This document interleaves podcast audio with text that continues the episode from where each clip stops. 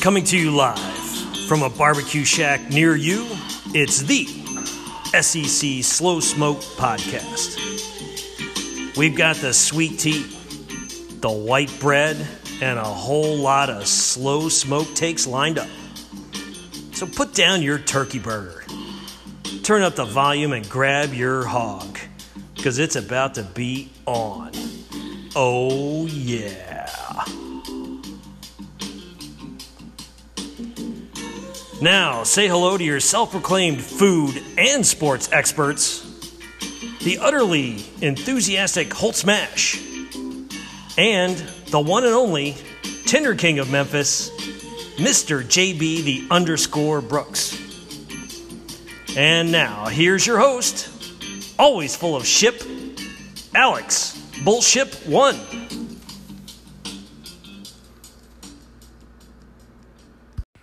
Welcome back to the official SEC Slow Smoke podcast. I'm your host for the day, Holt. Alex uh, could not be with us, um, but I am joined by the one and only JB. JB, how's it going? I'm pretty well, Holt. How are you?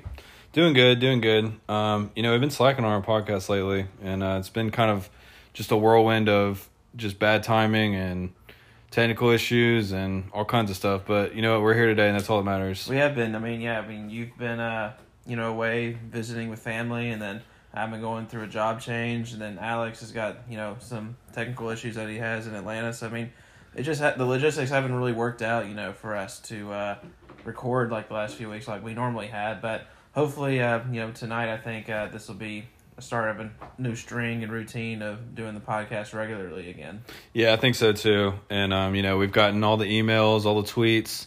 Everyone's been asking when's the Slow Smoke podcast coming back. You know, how come it hasn't been uh, hasn't been on? But I think we got some things figured out now. So um, we will continue to uh, record on a bi you know twice a week basis. I almost said bi-weekly, but I guess it's Yeah. I guess that'd be once every two weeks. But no, twice a week. Um, and uh, you'll get to hear our dogs in the background uh, play with each other, um, and all of that, and our subpar football takes and our above average, I would say, food takes. And uh, that's actually kind of where I want to start off. JB, you alluded to my travels recently, Yes. and um, yeah, go ahead. yeah, I, I want to hear about your experience in New Orleans, and I want. But the first thing I want to know is: Are the beignets worth the hype, and is it worth really going to Cafe Du Monde? No, Cafe Du Monde was definitely overrated. I mean, I kind of figured that it would be just because it's just very touristy.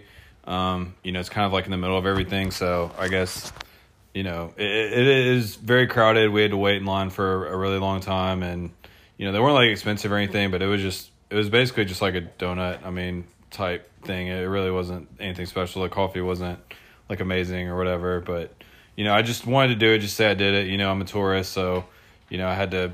I'd never been to New Orleans before. It was my first time, and um, Did it smell bad?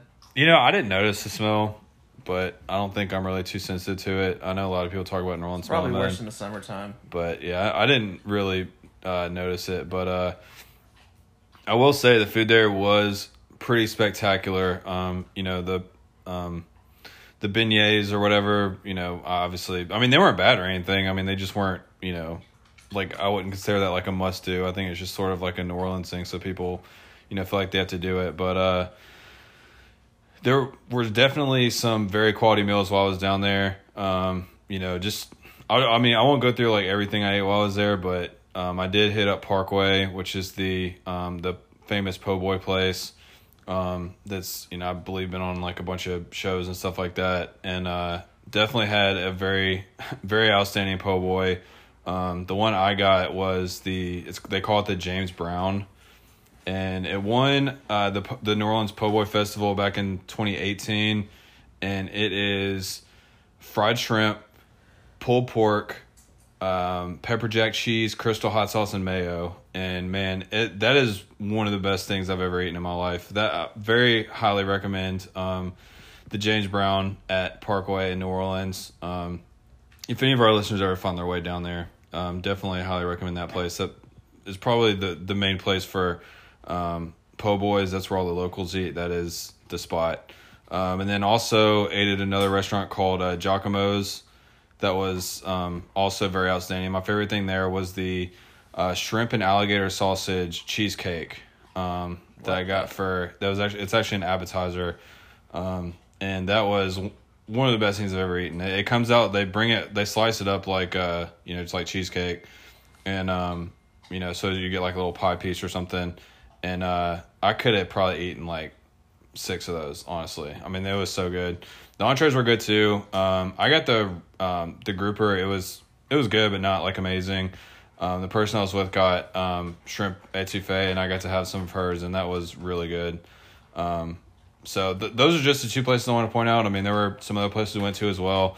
Um, I'm sure, you know, you can't really get the full New Orleans experience in you know one weekend. Um, but uh, you know, those are just the two places that really stood out to me that I ate at while we were there, and um, definitely really excited to I get back down there one day. Um, I don't know why I've never been to New Orleans before. It's not like it's far from me or anything like that. I just for some reason it just never had happened before. So glad to say I did it. Um, there were some good people down there. There were some, you know, there's a lot of homeless people too. So, you know, it's a it's a cool place. Um, definitely recommend checking it out. Um, if you ever, you know, want to check out New Orleans. Yeah, there's a fried chicken place that I have heard is to die for in New Orleans, which is ironic because you know you don't think about fried chicken, but with New Orleans, but that I, don't, I forgot the name of it, but it's a hole in the wall and it's run by the same woman that's been running it I think for like maybe 50, 60 years. I don't know even know if it's still open.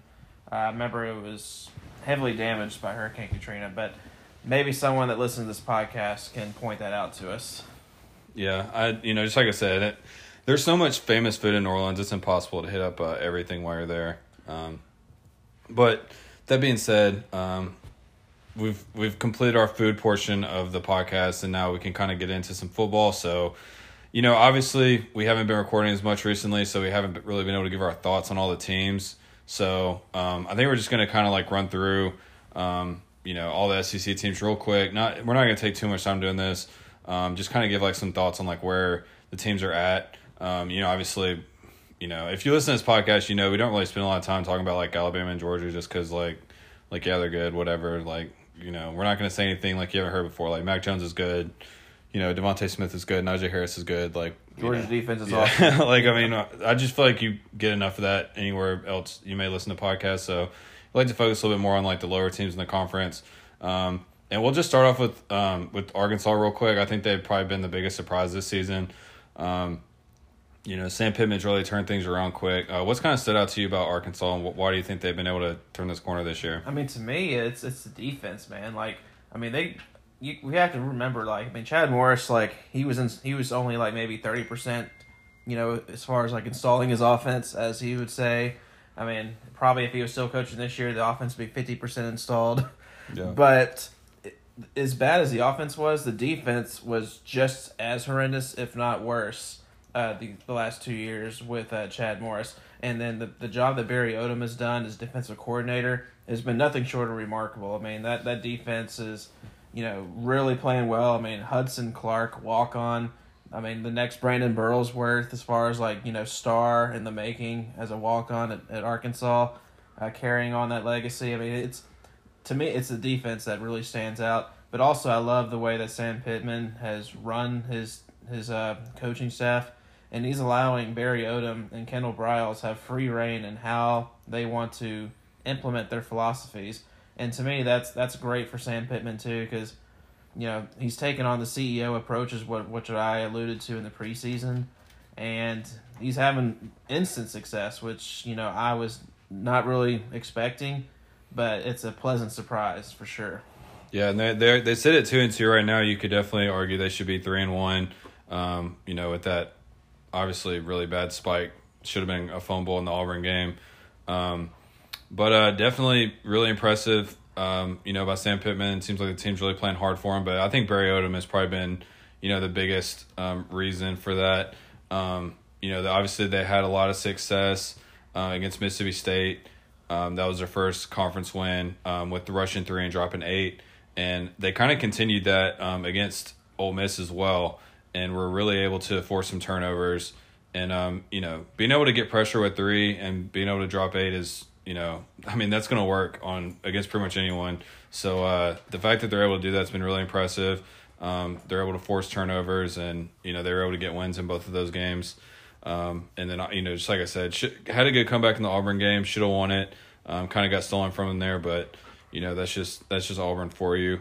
Um, but yeah, definitely really surprised with Arkansas this year. You know, Rakeem Boyd hasn't even been like a big part of the team. I mean, he's been banged up, and uh, you know, it's just it's crazy to think that like they've been so they've done so well with uh, without him. You know, which he was kind of considered to be their best player coming into the season. Um, but and then we'll just go ahead and jump to the team they're playing this week, so we can kind of get like a little. We'll throw in like a little bit of a preview as well um, in this same segment. But uh, Texas A and M, um, you know, obviously coming into the season, we were very, you know, I was very high on them. Um, I think you know you were to maybe a little bit of a lesser extent. Um, and I think after that Alabama game, most people were kind of like, all right, like this is just the same old Texas A and M. They're just, um, they're just average, slightly above average, but like nothing more than that. Um, and then you know they turn around, they get a big win against Florida at home on a last minute field goal. Um, and I think it's the story's kind of changed or the perception has changed a little bit on Texas A&M. Where do you feel like Texas A&M is at right now? Yeah, I mean A&M is an absolute awesome position because if you look at the remaining schedule, uh, they're favored. They're likely favored to win every single game uh, the rest of the way. And to be quite honest, that is the best position you can be in because they have a chance to run the table, finish out nine and one, and have a shot to make the playoff without even having to play the game in Atlanta. I mean, you could not ask for to be in a better position than what A and M is in right now. Not saying that they're going to run the table, but I mean, there's not a team, game on the schedule where I can say that A and M is going to lose this game. Like I, I would say they have more than a 50-50 shot to win to win each of the games that they have left on their schedule, and if they, you know, prevail and, and win out, then there's a good chance they are going to go to the college football playoff. I mean, that to me is a really awesome. Uh, opportunity for Jimbo Fisher and this football team. Yeah, but I mean, uh, looking at it from the other angle as well, you know, you said there isn't really a game that you look at and you think like other, you know, they would wouldn't be favored in that game. You know, there isn't really a game that you look at on their schedule either, and you would be like surprised if they lost. You know what I mean? So yeah, out of the six games left, like yeah, they're gonna be favored in all of them, but none of them are like slam dunk. Oh yeah, they're definitely gonna win that game. I mean, I think even this week, you know, they are a um, you know twelve point favorite over Arkansas. But this game has been a close game every year. Even um, the last last yeah last year too. Yeah, even when Arkansas has been at its worst, um, they've still managed to play Texas A&M pretty tough. So this line is a little bit, you know, I guess large for me. Um, I think it is too. But uh, you know, we'll we'll save our, our picks for you know the end of the show. But definitely think that uh, you know, this this has been a close game, and this uh, actually is the first time that's played on campus. It has been played at Jerry's World, you know, every other time since Texas A&M joined the conference. Um, so just something to, keep an eye on there. Um, I don't know if that what that'll change, um, if anything. Um, and then uh, let's just go ahead and jump into uh, Ole Miss. So, um, you know, Ole Miss they're one and four right now, but it feels like they've been better than that. I guess just because they played Alabama and Florida. I mean, they didn't play Florida super close, but they they definitely you know made Florida sweat a little bit. Um, they had a really good game against Alabama, even though they ended up losing.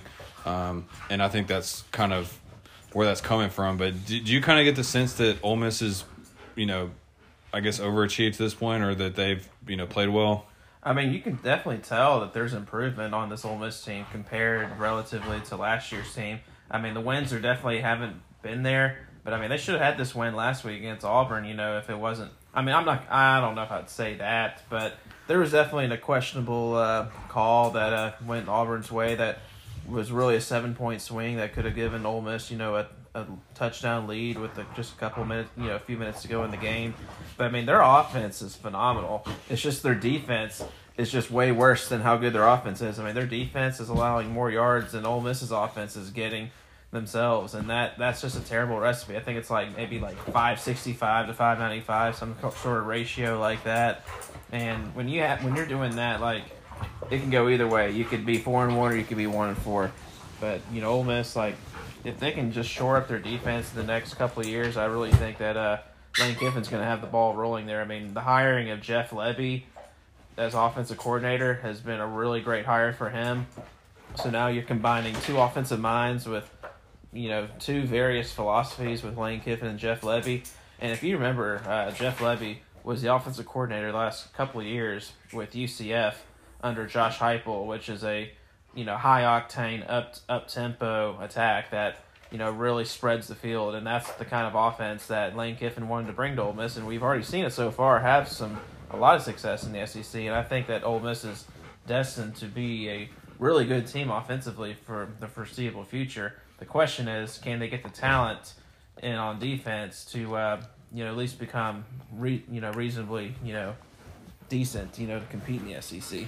Right. And I mean, I think DJ Durkin is um, a guy that, you know, definitely has a proven track record of having good defenses. Um, but I just think the talent there is just non existent. I mean, Sam Williams, the defensive end, is, is a solid player. You know, the um, the linebacker, I just totally drew blank on his name, um, is a solid player as well. But, you know, aside from that, they're just. They're just not very talented. I mean, plain and simple. I mean, there really isn't any sugarcoating it. They just I mean, ever since that 2014 team, they've just been a disaster on defense. And, um, you know, I'm not really sure, uh, you know, I'm not entirely sure, you know, I mean, I guess it's just recruiting and just bad development. Uh, but it's definitely, you know, been like a culture there um, since that, you know, I guess 2014, 2015 run yeah. that they had, and they've just been atrocious on defense ever since.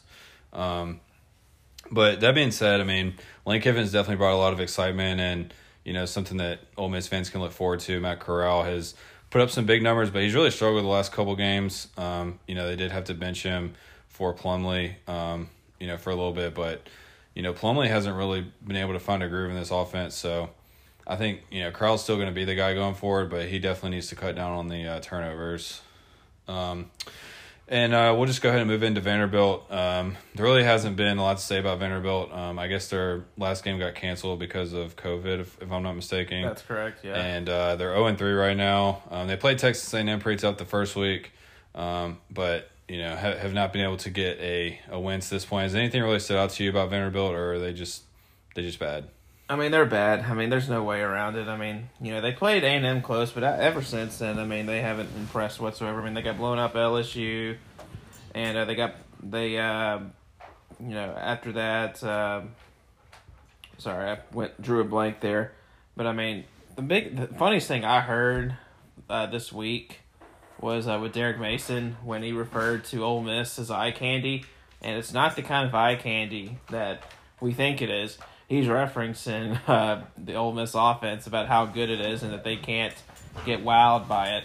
And I mean that's a, a, quite a compliment from Derek Mason to uh, you know Ole Miss and Lane Kiffin and, and the progress that they made there, even despite the one and four record. But I mean, if you're if you're a Vanderbilt fan, I mean you just have to be patient. I mean, I feel bad having to tell tell Vanderbilt fans this, but I mean you're not they're not going to be successful every year. They're not going to compete for bowls every year you just have to hope that uh, you get one really good class that you know really gels together, grows together, and gets you to like six or seven wins. You know, every four or five years. That's really just the standard of Vanderbilt. It's just, it's just hard to compete there. I mean, they don't put a lot of money into the program, and their academic standards are really difficult. Yeah, definitely a lot of challenges there, Vanderbilt. We talk about that a lot, and um, you know, uh, a lot of people may think that we don't have Vanderbilt fans who listen to the podcast, but believe it or not, our highest rated preview last year was actually the Vanderbilt preview.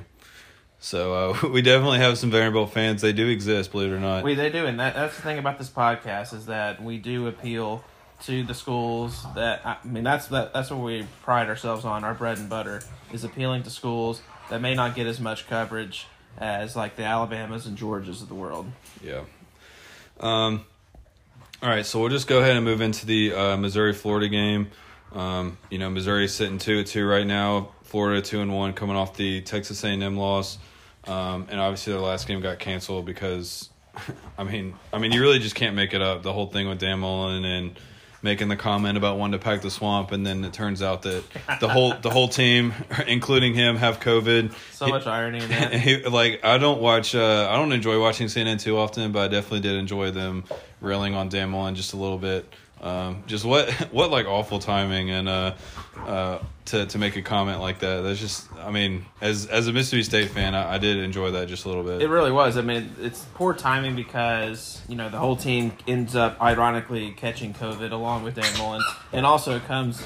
Uh, after you know they had that upset loss against A and M, and they're looking to rebound the following week against LSU, and instead the game ends up being canceled.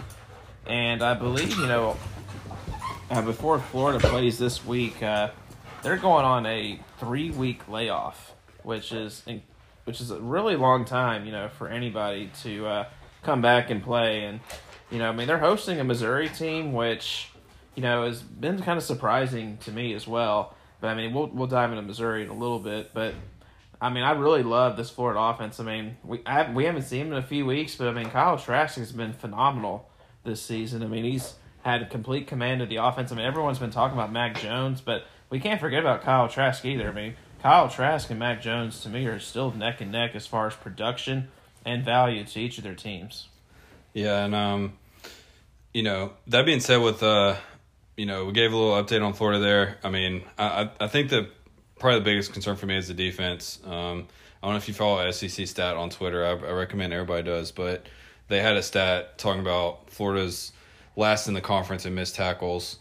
Um, just very, very, um, very bad season so far for the Florida defense. Um, you know, the defense was the main reason why they lost that A and M game. Um, they just couldn't get any stops, and um, obviously that fumble at the end was, was really what killed them. But um, you know, Kyle Trask is definitely up there with the best quarterbacks in the conference.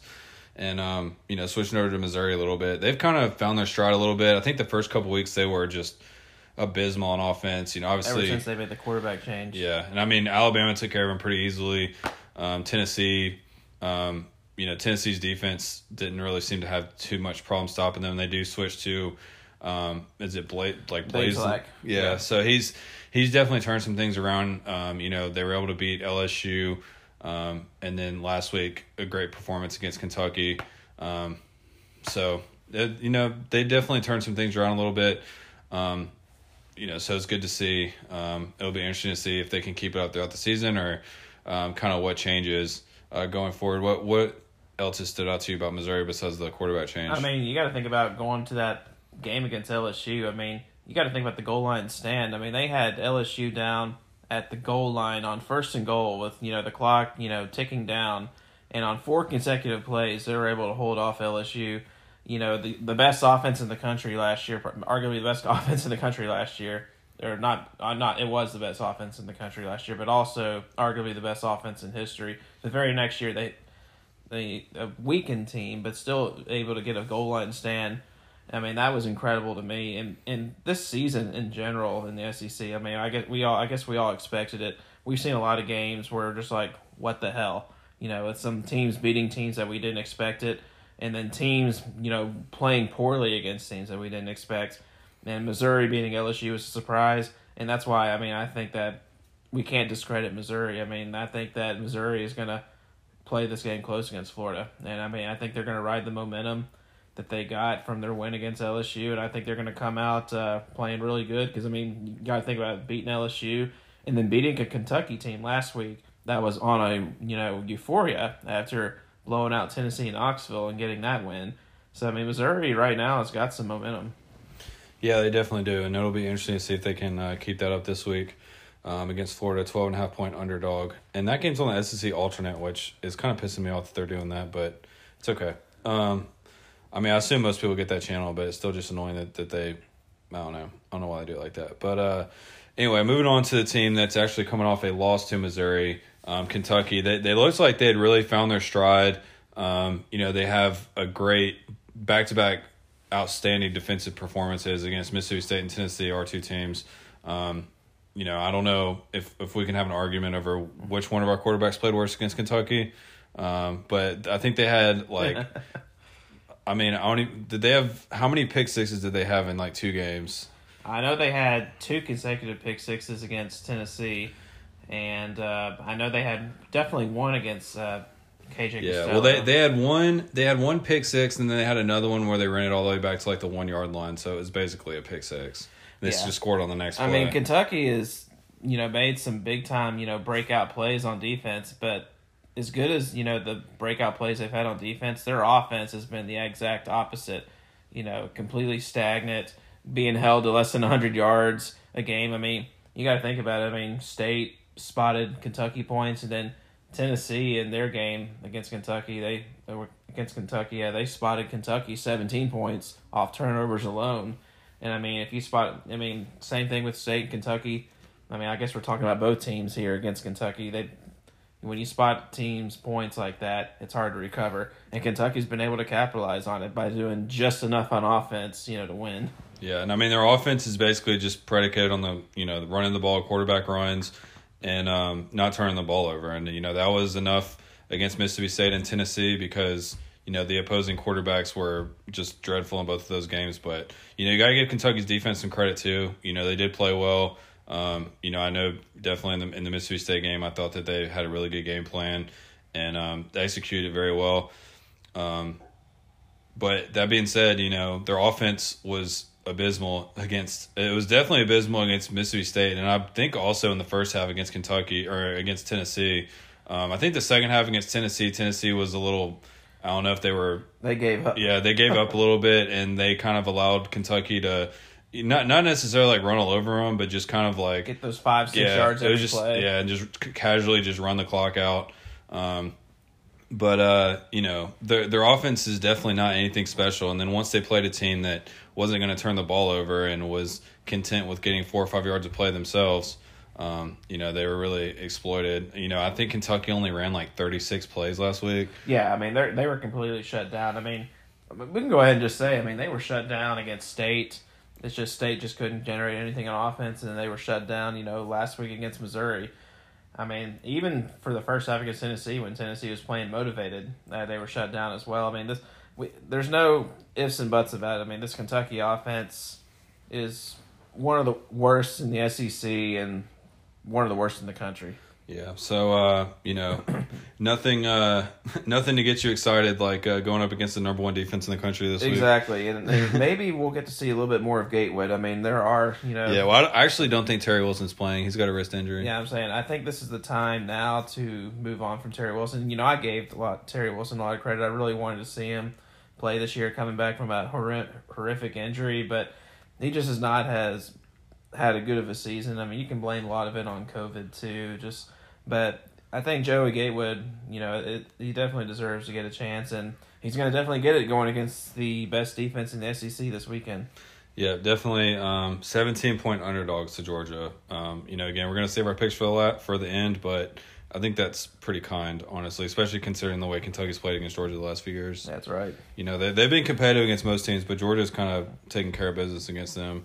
Um, so then we'll just go ahead and move on to uh, the CBS game this week, which is going to be LSU and Auburn. Uh, two pretty disappointing teams. Um, it's crazy to think about that even in this season, um, that LSU and Auburn are not even ranked. Um, just you know, considering I think both have been ranked in the top ten at some point this season. Um, I guess we'll start with Auburn. You know, they're three and two right now. You could make a really solid argument that they should be One and four. yeah one and four right now, uh, possibly even zero and five if you want to count the Kentucky game, because there was a call in that game That's as well. That's right. Yeah. So the the officials have definitely been helping out Auburn. Um, I, I, and it's also funny because you, part of me feels like that their fans. I don't know any Auburn fans, but I feel like they probably want to lose these games so that they can just go ahead and fire Gus Malzahn. yeah, I mean, I, I, I mean, if you're an Auburn fan, I mean, how frustrated can you be? I mean, I, I know that they're frustrated with Gus Malzahn, but Gus Malzahn, with the lucky golden horseshoe up his ass, does just enough to keep a job. And he's had, you know, a lot of the, these calls go his way. I mean, the horrific call against Arkansas, which is, by the way, the worst call I think I've ever seen by an SEC officiating crew in, in all my years of watching SEC football, and that's probably you know 25 years almost that I've been watching SEC football, and that was horrific. I mean, Kentucky also had a, or sorry, uh, Auburn had a you know bad call, you know, against Auburn, you know, in the opener that you know negated a touchdown, I believe. You're talking about Kentucky. Yeah, yeah. Kentucky had that bad call against Auburn in the opener, and then of course Auburn was able to get a call go their way against Ole Miss last week. I mean, they definitely had the help. But if you're if you're an Auburn fan, I mean, I I could understand you'd rather just lose a few games for the common good, and have a new coach come in next year that can win with the you know the talent you already have on board. And I mean, I can understand that completely. Yeah, and I mean, my we talked about this one. Me and Alex did one um, a couple weeks ago, but to me, what really stands out is just Gus Malzahn just can't develop a quarterback, and Bo Nix has not gotten any better this year. His pocket presence is like non-existent. Um, And he only he only goes every single play that they run only goes to the first progression. He does not go through his progressions, No. and I think a lot of it is just taught to Like and uh, every it seems like every other Auburn play I've noticed this year, Bo Nix is always scrambling out of the pocket, and it ends up just scrambling out of the pocket, throwing it to a diving receiver, and it ends up you know being incomplete. Yeah. And I mean, the thing is, is like, you know, if you want to use his strengths like that, I mean, that's, you know, I understand, like, you know, he's athletic and you want to run with him and get him outside the pocket and stuff like that. But these plays aren't even designed that way. They're not. I mean, it's just it's a bad offensive line, and it's receivers not getting open, and it's it's and a quarterback that only tries to look at his first, you know, the first go to receiver, and if that doesn't work, he panics and just scrambles outside of the pocket, and every single play ends up just being a, you know, thrown to a diving receiver that ends up being incomplete. Yeah. But, uh, you know, definitely, I mean, I think me and you both kind of thought that Auburn was going to take a step back this year because, you know, losing everything they lost on the offensive line plus, you know, their entire defense pretty much from last year um, that they relied on so much. Um, you know, the only way that they were going to be good this year is if Bo Nix should took a drastic step forward, and that has not been the case at all. Nope. Um, and in fact, he may have been a little bit worse than he was at the end of last season. Um, but uh, we'll just go ahead and talk about LSU a little bit. Um, you know, we talked about their loss to Missouri, um, you know, a couple weeks ago, but I thought they bounced back and actually played really well against South Carolina last week. They did. They took care of business, even with the backup quarterback. Um, you know, they ran the ball really well. They were they were really impressive last week against South Carolina. They were, and I mean, especially with all the freshmen they were playing, and they all looked really good. I mean, a lot of people were thinking that South Carolina could go into Baton Rouge and, and steal a win. I mean, we can't forget about South Carolina either. They've they've been inconsistent, but I th- still believe this South Carolina team is better than last year. But as far as LSU, I mean, yeah, they've definitely taken more of a step back than I think I expected. But I mean, they did look good last week against South Carolina, and they can build on this momentum going against a really inconsistent Auburn team. And I think they're definitely in position to uh, come away with the victory on the Plains this weekend. Yeah, and um, you know, th- that being said, I mean, we knew that LSU was going to take a step back this year. Um, you know, so many guys are getting their first starts, but it really, it. I mean, I don't want to say they turned a corner last week because South Carolina is, you know, it's not like they're a great team or anything, but you know, South Carolina is is okay, and um, you know, I, I just thought that LSU really just dominating them like that was was really impressive. Um, so we'll we'll see if they're able to keep that up against Auburn. Uh, three point favorite, you know, the two thirty CBS game. That's probably the most intriguing game of the weekend, I would say, in the SEC. Um, and uh, moving on, um, believe the only game we've not talked about yet is uh, Mississippi State and Alabama. So um, we'll go ahead and get into that one. Um, you know, if I'll just let you talk about Mississippi State for a minute, and then I'll just give my thoughts quickly. Yeah, I mean, I I've noticed that there's been a mass exodus uh, coming up with Mike Leach's teams, and you know, it, you can read it however you want. I mean, I know that uh, you know some people are saying that this is Mike Leach losing control of the team, or some are saying that you're if you want to look at it in a positive way, it's weeding out the players that aren't buying in and just trying to move forward after that. I mean, I, I look at it the positive way in my that you're just weeding out the guys that aren't that haven't bought in, don't want to be there, don't want to play for the team, and having only positive vibes, and and that's how I look at it. And I mean, we, I know they had that opening win against LSU. I mean, KJ Costello throws for over 600 yards. Looks like they've really are going to take the SEC by storm, and after that, it's just been all downhill. But I still think that this state Mississippi State team can surprise some people. Uh, you know, this year with another you know one or two like really surprising wins, but it definitely won't be this weekend against Alabama. No, definitely not. A 30 and a half point underdog to Alabama this week. I, I don't know um, if I can remember State being this big of an underdog. And they've, they've taken some bad teams to Tuscaloosa the last few years, um, specifically 2016. And I don't think they were even as big of an underdog then as they are now.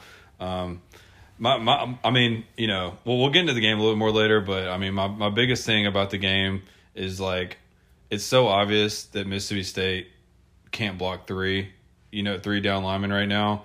And, you know, and And drop back in. yeah, and like you can drop back eight into zone, but like just knowing Nick Saban, like and everything he does on defense, like how difficult do you think it's going to be for him to just like rush through and drop eight every play? Like you know he, you know he wants to play man coverage, you know he wants Press to like coverage, he yeah. wants to like do all this stuff, and I mean I'm sure that'll, I mean honestly, Alabama could probably do whatever they want and it's still going to work. Yeah. But I just wonder if they're going to take that same strategy that everyone else has been doing, or if they're just going to say like we're just going to play our defense and like see what happens. I think Saban just gonna go into it and just play his defense. I mean, I could see them doing some instances where they'd rush three, but I mean, the Saban defense has always been pressing and man coverage and bringing you know a few guys you know blitz along with your defensive lineman. I mean, that's just been the Saban way. It's been successful for over a decade. I don't see him changing. No, definitely not. But I mean, it is just funny that like everyone has basically just adopted the same strategy playing against Mississippi State the last few weeks, and Nick Saban, you know, I know he The knows, master. but at the same time, like just like I said, I don't think it really matters what Alabama does. I mean, they're just going to win on talent alone. But uh, you know, that that being said, going back to Mississippi State and like the transfers, you know, I mean, I think some of it is like a little bit overblown. I mean, uh, a lot of these guys are backups, um, especially two quarterbacks and Garrett Shrader, who most will remember played last year, um, had moved to receiver and you know was having trouble cracking the rotation. I think he's only had like one catch so far this year.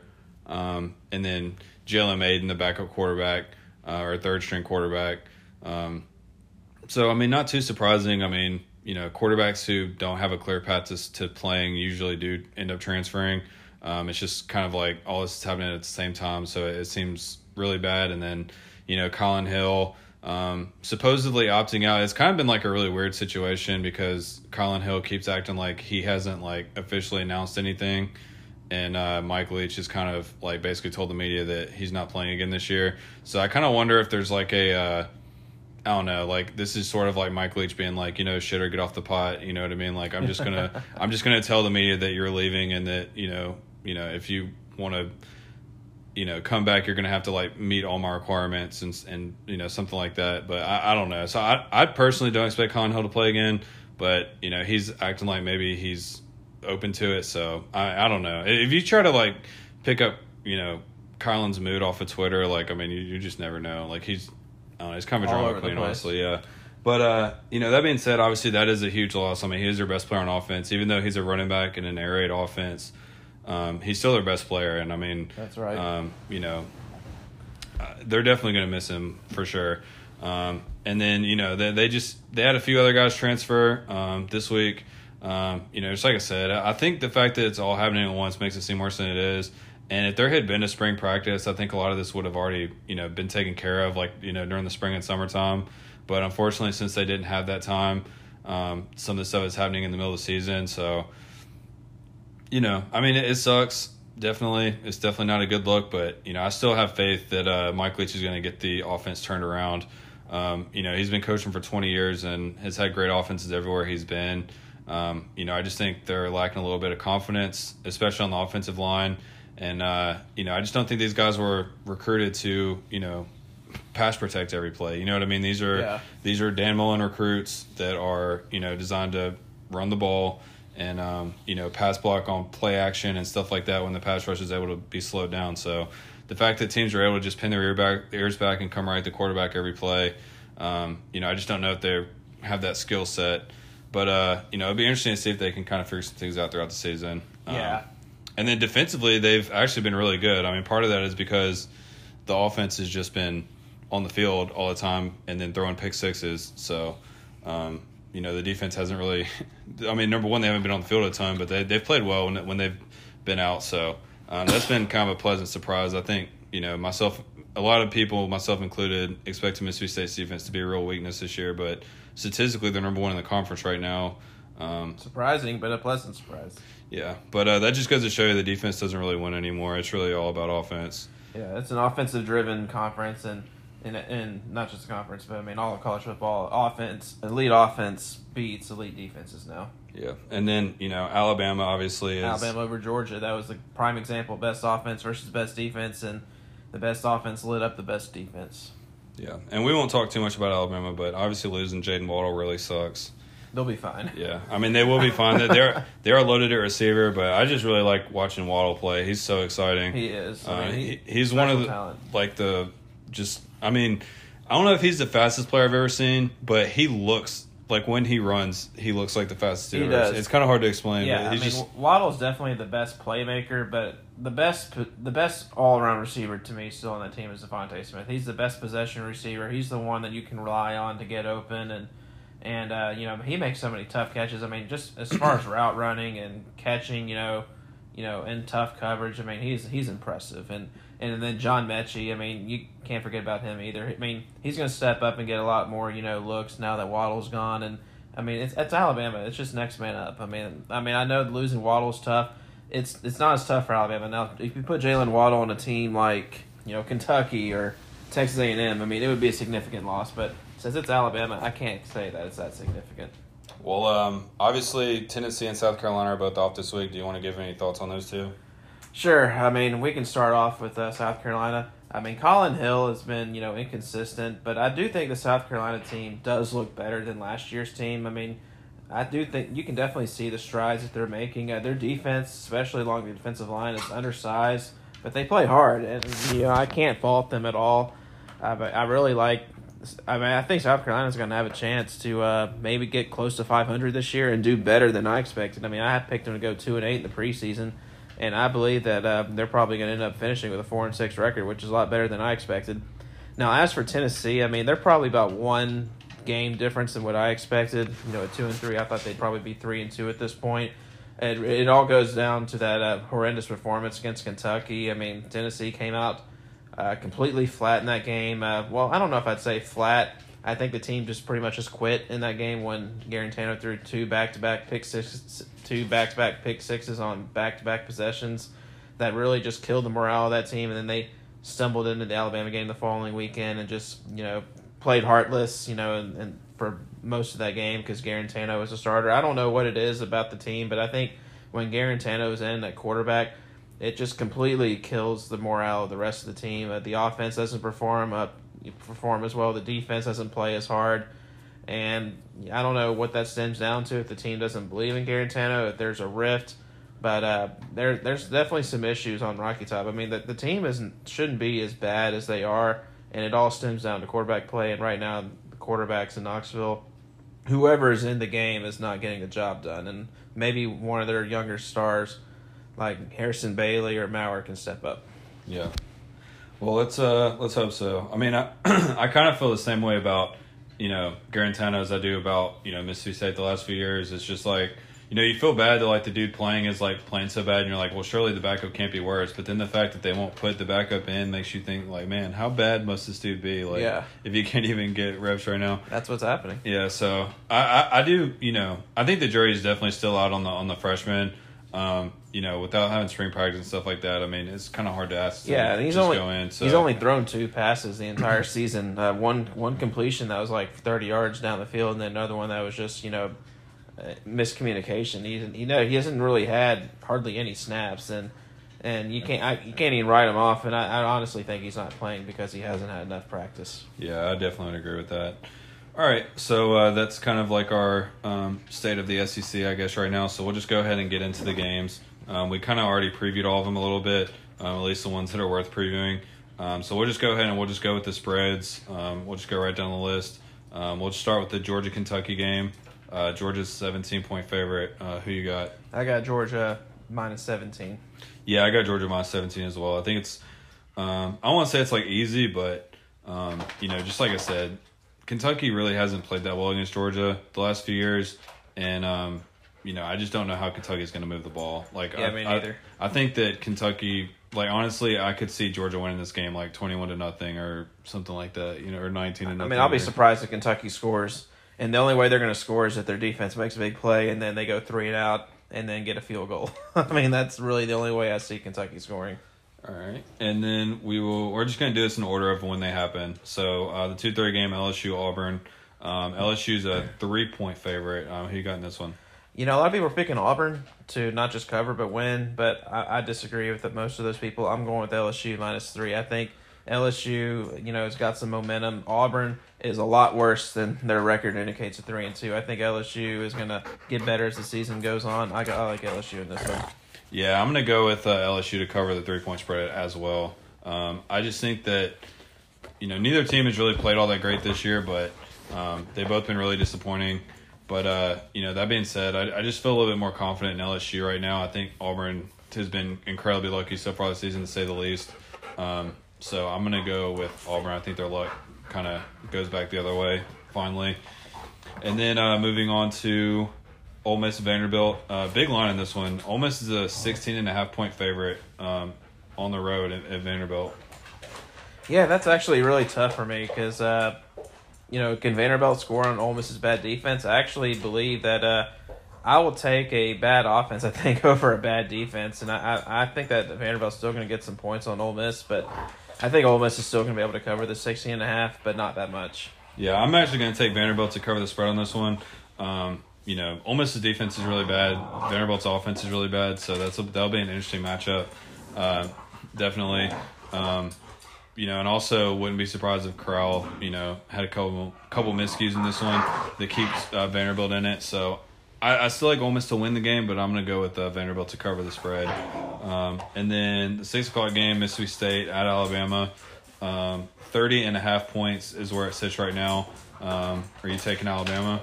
You're going to be surprised here, but I'm going to take uh, State to cover the 30 and a half point line. And uh, the reason why is because Saban's just not known to run up scores.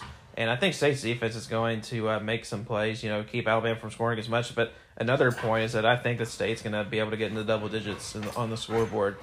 And I, I actually believe that uh, State's going to be able to make this cover here. Yeah, I mean, I'm going to take State to cover as well. Just, I mean, that's just so many points to give. And, you know, Saban isn't really one to run up the score, like you said. Um, so uh, I'll take State, you know, not necessarily close, but within 30 and a half points. Um, all right, and then Arkansas, Texas A&M. We talked about this one earlier. Uh, 12 point line, uh, but this has been historically a, a, close game in this rivalry the last few years. It has, and I am really surprised by this line. I mean, I, I respect both of these teams a lot. Really like how both teams have, you know have looked these last couple weeks. But I mean, that it feels really disrespectful to Arkansas to be a 12 point underdog, considering how well they've looked. You know, these last couple weeks. I mean, Arkansas should be a three and one team. I like uh, Arkansas to cover this. I'm I'm picking A and M to win, but Arkansas is going to cover this 12 point spread. Yeah, I'm actually right there with you. Um, it, it's just, I mean, even Texas A&M, um, you know, this year when they've played well hasn't you know dominated the other team. They didn't really dominate Vanderbilt. They didn't dominate Mississippi State. They didn't. They definitely didn't dominate Florida. Um, so I, I think that I don't know if they're quite on that level where you can just kind of pick them to like blow teams out. I do think they're to win, but um, you know, definitely wouldn't be surprised at all if uh, Arkansas kept this one close, and and I expect them to keep it within the twelve points. Um, all right, and then last game we got, or last SEC game, we have uh, Missouri at Florida. Florida's a twelve and a half point favorite, but Missouri is kind of you know turned things around a little bit. So where, where do you see this one? You know, this would be a. some- I don't know if I would call it a bold pick. I mean, I guess Alex would say it's not bold, but I like Missouri to uh, cover Florida here. I mean, Missouri's riding a wave of momentum. You know, two consecutive wins after an 0 2 start. Uh, they're really playing better ever since they made the quarterback change going to Bazelak. And, you know, Florida's going on a three week layover. So, I mean, I, I- think that Florida's going to come into this game a little bit rusty. And Missouri's had some success in the swamp the last few times they visited there. I'm not going to say that they're going to win, but I like Missouri to uh, cover this 12 and a half point spread. All right, so let's see. Where's I guess the biggest? We'll just do the biggest national game first. Um, Ohio State, Penn State.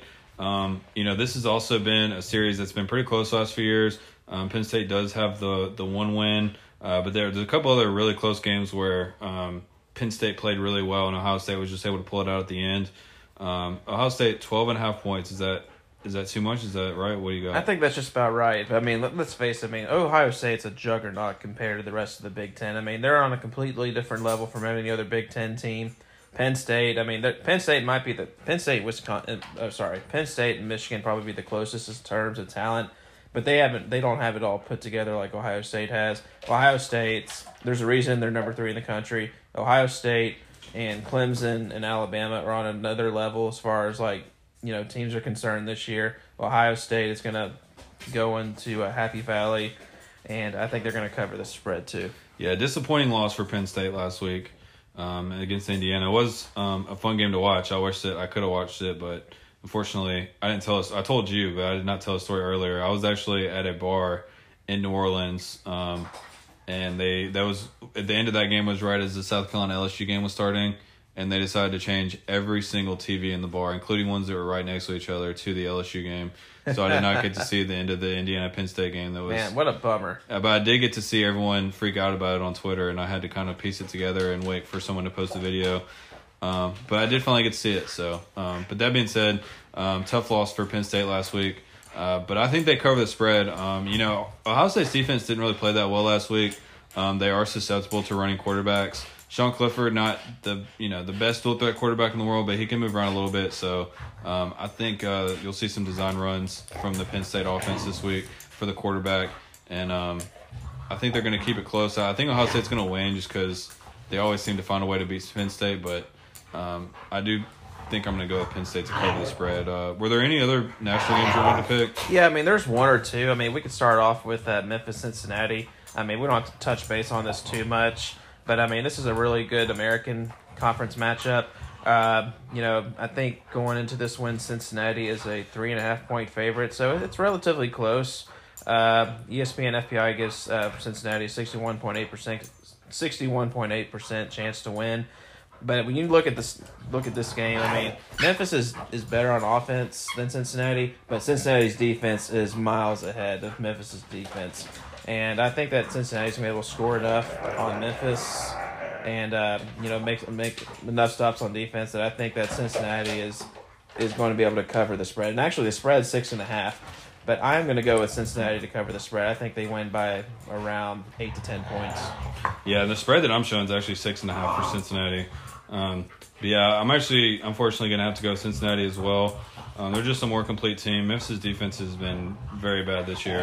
Um, so, uh, you know, and then not to mention uh, Memphis. Uh, it was last year, right, that Memphis beat Cincinnati in back-to-back games. It was, and both of those games were close and competitive the entire way through. But Cincinnati is just a way more balanced team than Memphis is, and Memphis lost a lot of playmakers, you know, from last year's game. And and also you got to remember, Memphis's defense was way better last year than it is this year. Cincinnati's defense, I think, is even better than last year, and I think their offense is just as good, maybe a little bit better. I mean, I just think all around, you know, comparing last year to this year, Cincinnati is just the better team, and they're at home, and I like Cincinnati in this one. Um, let's see. Do you want to pick Texas Oklahoma State or? Yeah, we can go ahead and do that. That was the other game I was looking at. Uh, I mean, this is a chance for, I guess you can call it a signature win for Oklahoma State to uh, beat Texas. And, I mean, it's funny, like, Oklahoma State's 4 0. I mean, they looked, you know, okay at times and not so great at times. But, you know, I'm going to I'm gonna go with Oklahoma State to uh, cover their spread and get a signature win. And Yeah. then put Tom Herman on the hot seat. Oh yeah, definitely. Um, yeah, the thing with Gundy is like, or the thing with Oklahoma State and Gundy is, uh, you know, that it's been more with defense this year. Usually they're like a really good offensive team. Their offense has been kind of lackluster so far this year, but they are they are four and zero, um, and uh, you know, looking for a big one this weekend. But I mean, I just Oklahoma State like it always feels like fool's gold, especially like when you know that Oklahoma games come in. They're they always lose that game. Like every single year, I hate They get, do. I always want to get excited for Oklahoma State, but then they, they always like lose some game and then they're gonna lose to Oklahoma. Like That's right, and that's the sad part is that Oklahoma State, you know, they won a big win at home last week against Iowa State. They got Texas this week, but still they're going to have to play Oklahoma, you know, in a few weeks uh, in Norman, and and I think Oklahoma, you know, they lost two games, but I mean, if you look at the rest of Oklahoma's schedule, I mean, I honestly think they can run the table the rest of the way. So if you're Oklahoma State, you just need to win this game against Texas and try to win as many as you can. So maybe you can get. You know, two chances to beat Oklahoma because I can actually see an Oklahoma Oklahoma State uh, Big Twelve championship this year. yeah. All right. Well, um, I think we're gonna go ahead and wrap it up there. Um, unless you got anything else you want to add. I do not. I'm excited for Halloween this Saturday, though. Yeah, I think we all are. Um, Nick 2020 Saban's needs something. Nick Saban's birthday. Yeah, and also, fun fact: Mike Leach and Nick Saban meeting for the first time ever as head coaches. Yeah, that's interesting. It was kind of funny to hear Mike Leach talk or hear Nick Saban talk about uh Mike Leach. Um, he was talking about the air raid offense, and he's like, he basically said, "I have no idea how it works, but it does."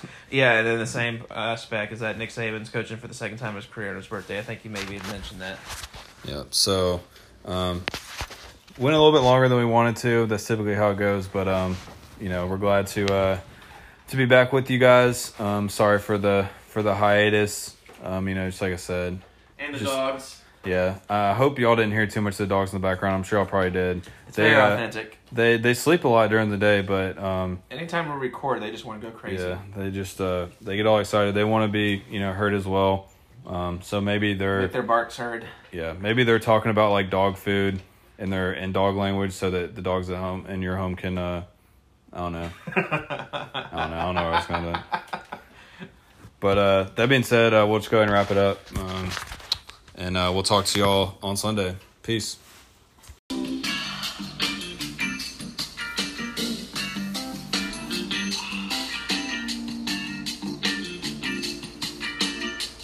Thanks for tuning in to another outstanding episode of the SEC Slow Smoke Podcast. Be sure to rate us and subscribe on iTunes or your podcast app of choice. Follow us on Twitter and Instagram at SEC Slow Smoked. Spread the good word on this podcast like the chili and cheese on your fries. If you like this podcast, tell a friend because there's plenty to go around. Oh, yeah.